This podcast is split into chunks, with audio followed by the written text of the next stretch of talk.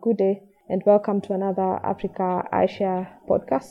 Tonight I'm joined by Chris, comes by once in a while. Chris, you can say hi and then I'll introduce the topic for discussion. My name is Chris uh, Mwabe. I'm an advocate uh, and I'm happy to be here. Okay, and uh, for the listeners, he's an advocate of the High Court of Kenya. Um, he's, Oh, he's yeah. a lawyer, so he's an advocate. Yeah. Can bring your businesses. Yeah. Mm. Okay. I'm I'm Christine. I'm an advocate as well, but I'm also many other things. So tonight, uh, we're speaking about reactions of different countries on the restrictions to entry uh, because of the COVID shenanigans. So different countries are reacting differently when it comes to like uh, who can enter into their country, what are the requirements that someone needs to uh, comply with, uh, what happens if you don't comply with them, and we will focus a bit on how that that has affected uh, African countries, and also uh, highlight a few uh, cases um, that have specifically come out uh, in the press about this issue. Chris, I will let you have a go at it first. Yeah. Thank you for, for the introduction. Um, I think uh, for me, um, I'd, I'd categorize the various countries' reactions into to, to maybe three categories. So there are those ones who have reacted. Uh, first of all, it's it's it's it's important to understand the fact that uh, no one has ever really experienced such a, for lack of a better term, such a phenomena as COVID. So the various reactions are partly, largely informed by luck, but uh, that may be. Uh, maybe I'd categorize the reactions maybe into three. The other ones who have done really well. Probably I'll see the likes of New Zealand. Uh, of course, there are many factors involved, such as population and and uh, the control, the grip that the governments have over the people. So you'd find countries like maybe China that would come in, uh, Norway, maybe Scotland have really tried and Nicola.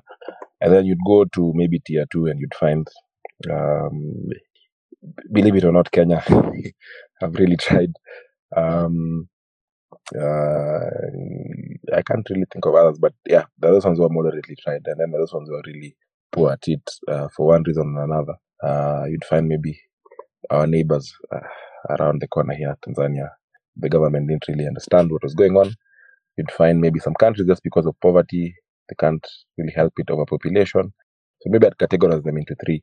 But um, also, as you dig also deeper, you'd find various institutions that will have various reactions towards COVID. And maybe you'd find now, maybe in this discussion, we'd, be inf- we'd, largely be discussing maybe uh, the transport sectors, that being the airlines. Um, so the Kenyan situation between Kenya and Dubai.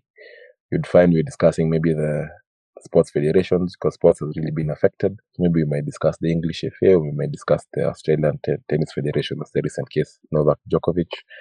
Um, so various countries informed by various factors and largely lack have had different reactions and maybe we can categorize them into those sections and maybe our discussion now can move forward from from there um, Hmm. so i don't know what you think about that I think also uh, a thing in my view that influences the reactions uh, of countries is the clout that you have.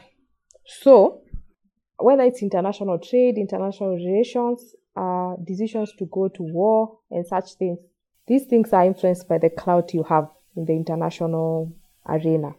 So, for instance, uh, if you're China, you can close your borders and say no one will come into the country.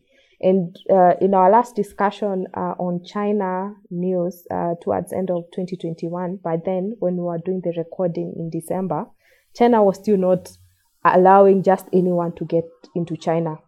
But at the same time, uh, Chinese industries, like where there was construction going on, like for roads uh, under the Belt and Road Initiative, like roads being constructed, um, let's say in Kenya, steel and other things could be imported from China and be brought here. You know, what essentially that means is that Chinese companies are still, you know, like operating and being able to export their their products um, out here to the rest of the world. But you, as a person who wants to go buy goods in China, you just can't go to China. Again, when I say cloud, uh, I, and one of the European countries can decide, you know what, even if you're like um, a sports star we will not let you into the country. And Chris, you can speak much uh, about that for the tennis player.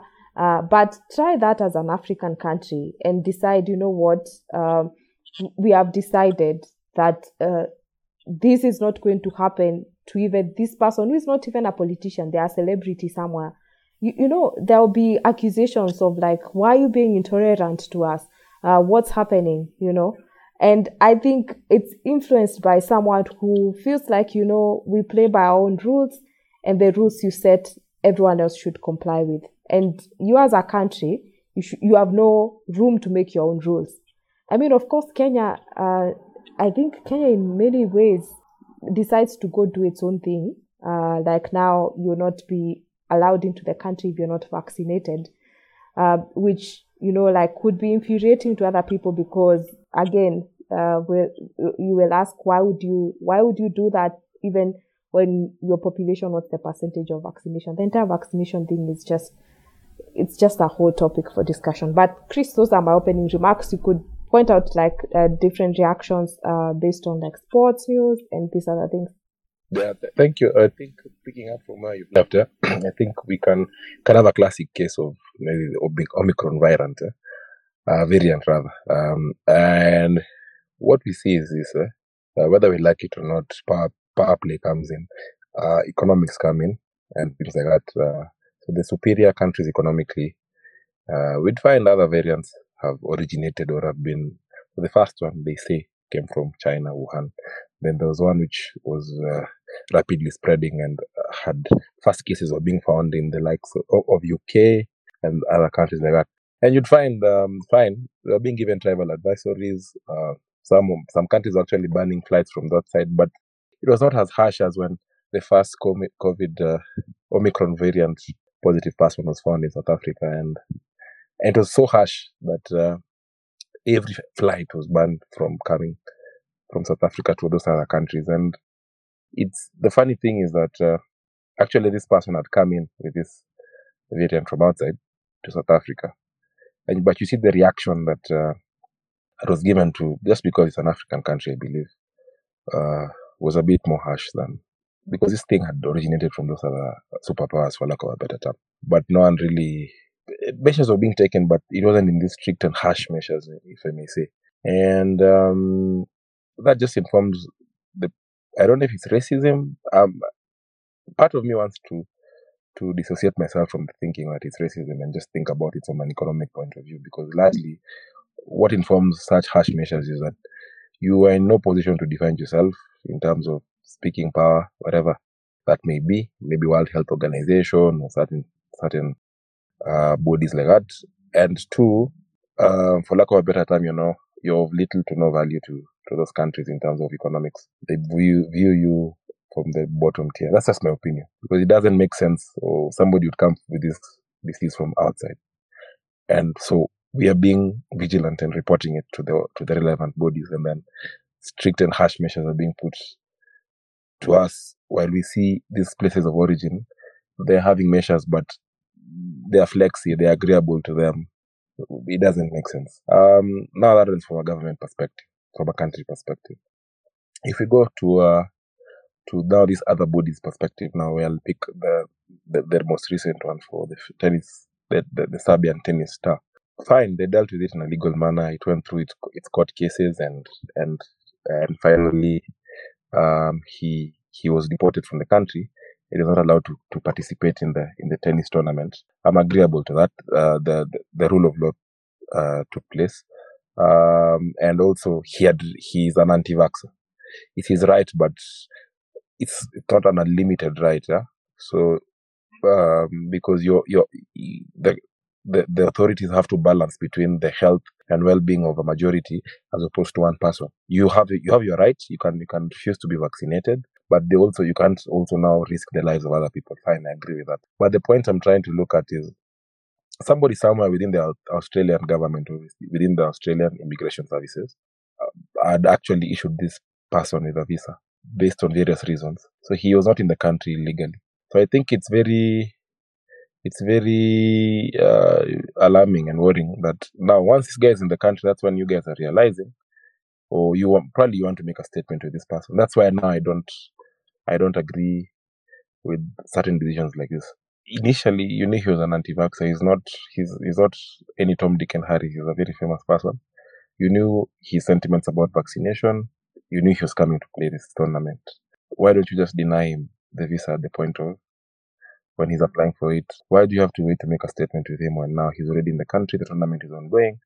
You're putting him through quarantine and all this. So, as in as much as in I'd to, part of me agrees with the decision to not allow him to participate.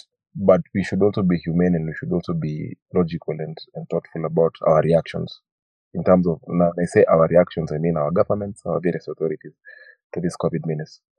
Because you might be, even the South African situation, the countries, the governments might be looking at the well-being of their, of their various societies and the various people and governments and, and, and, and, and populations. But how you go about it really, because no country, no authority exists in a vacuum or in an island situation.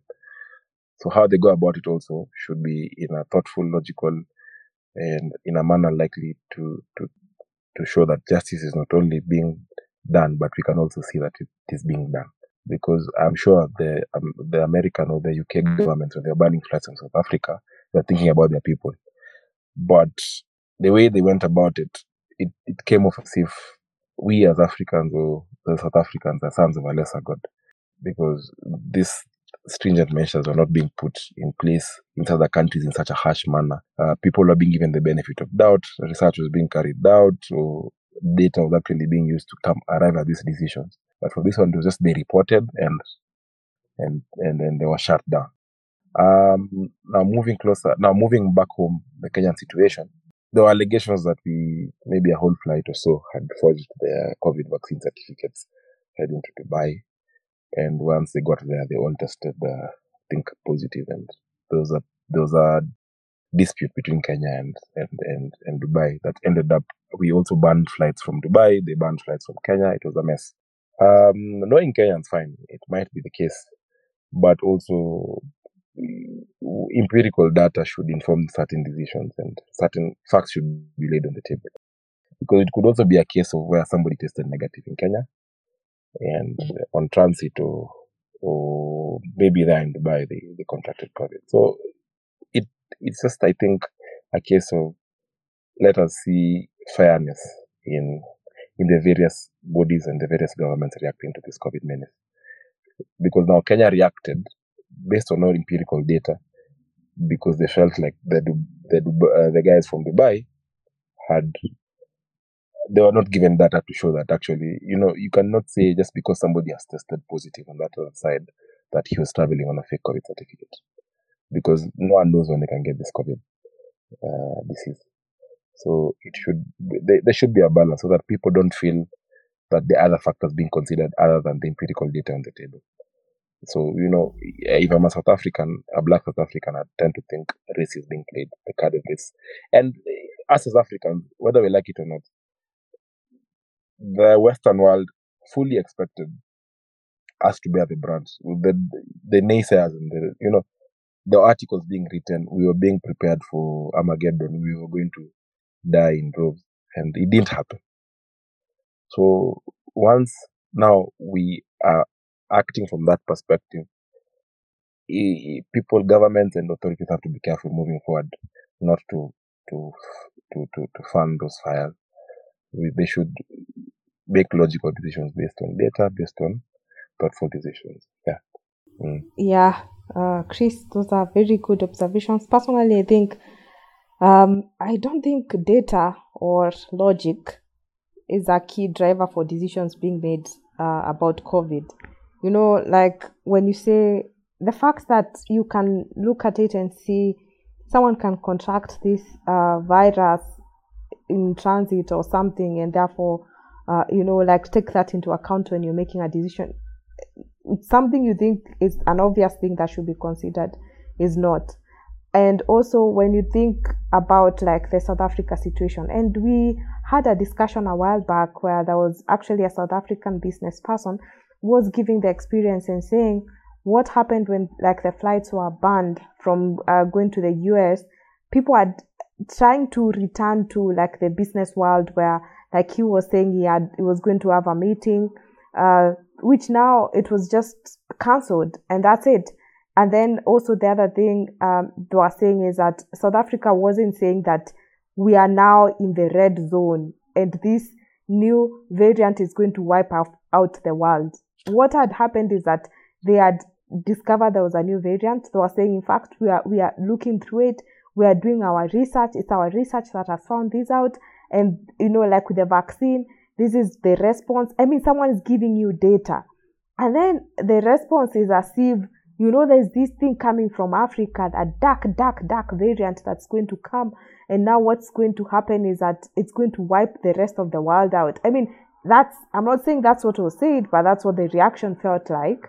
Uh, and especially considering that if there was anything to have also been considered logically is that for whatever reason this uh, situation hasn't gotten really out of hand in Africa.